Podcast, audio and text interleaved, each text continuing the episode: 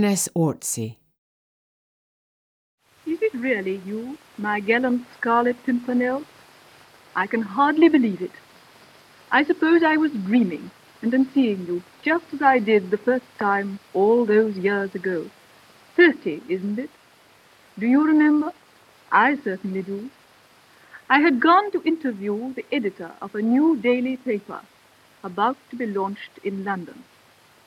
This editor, who knew something of the short story work I had done for magazines, suggested that I should write a romantic story which he could run as a serial in his paper.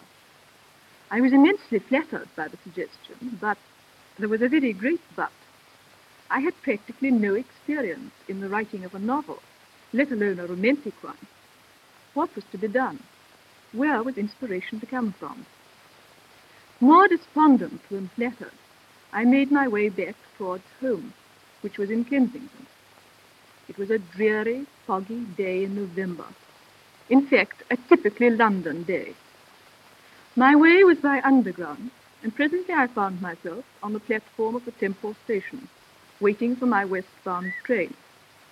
Now I ask you, my dear Scarlet Pimpernel, can you tell me of a more dismal, more uninspiring, more unromantic spot in all the world than the platform of a London underground railway station on a foggy afternoon.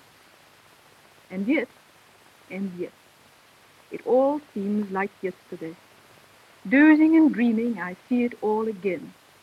And I see you, the inimitable, the exquisite, the dashing and gallant Scarlet Pimpernel, who came to me on that dreary, dismal afternoon in November out of the London fog and the fumes of the Underground Railway.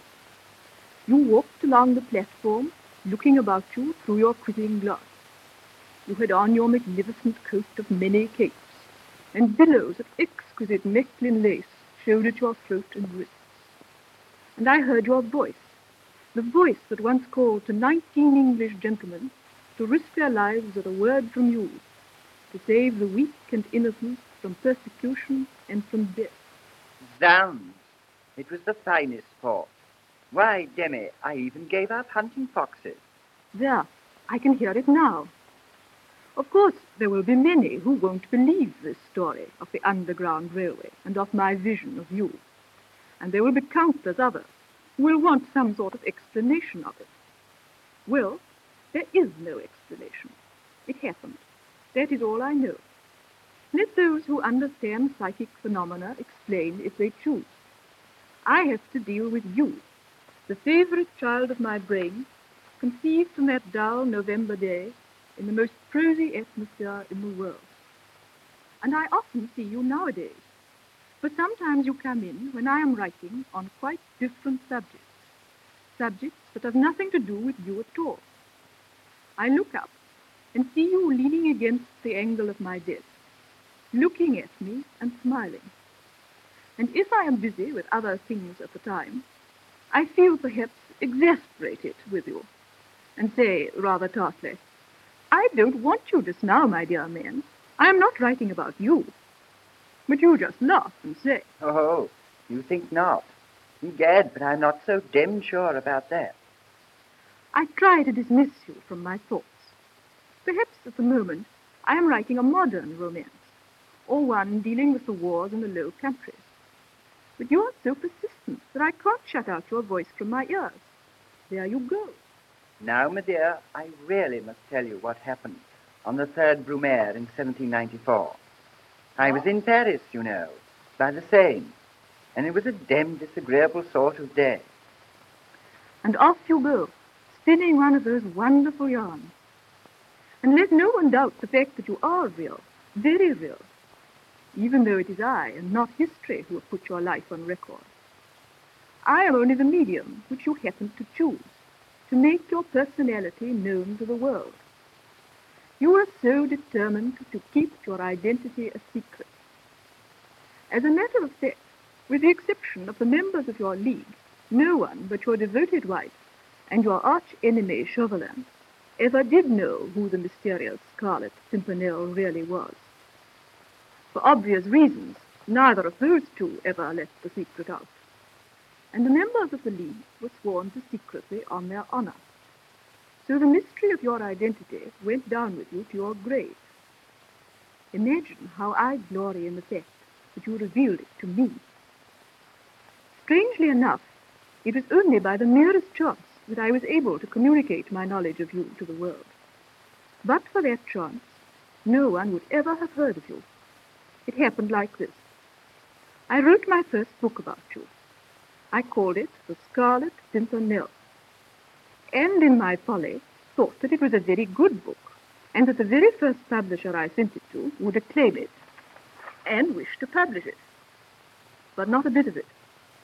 I gaily posted my manuscript to one of the foremost publishers in London. It came back within a few days with the usual rejection slip. The publisher regrets. After that first disappointment, I had a round dozen more. There was not a single publisher in London who wanted you, my dear Scarlet Pimpernel. One and all told me, politely but firmly, that your adventures would not interest the reading public.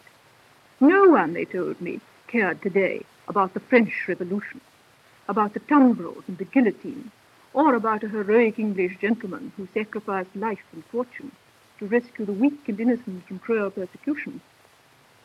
And my poor manuscript came back and back, always with those heartbreaking rejection slips, and getting more and more battered and dilapidated and sorry for itself after each journey.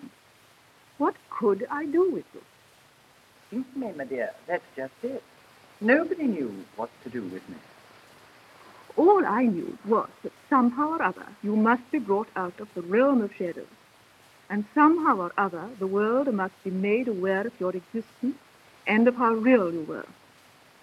And so I thought of making you live on the stage, hoping against hope that some great actor would portray you and make you live in such a way that you could never be forgotten. I made a play of my book. And here luck did favor me. For the late Fred Terry, one of the finest romantic actors that ever trod the boards, took an immediate fancy to you. The role of the mysterious and dashing hero appealed to his sense of the dramatic. He accepted the play and produced it first in Nottingham and Newcastle, and ultimately in London.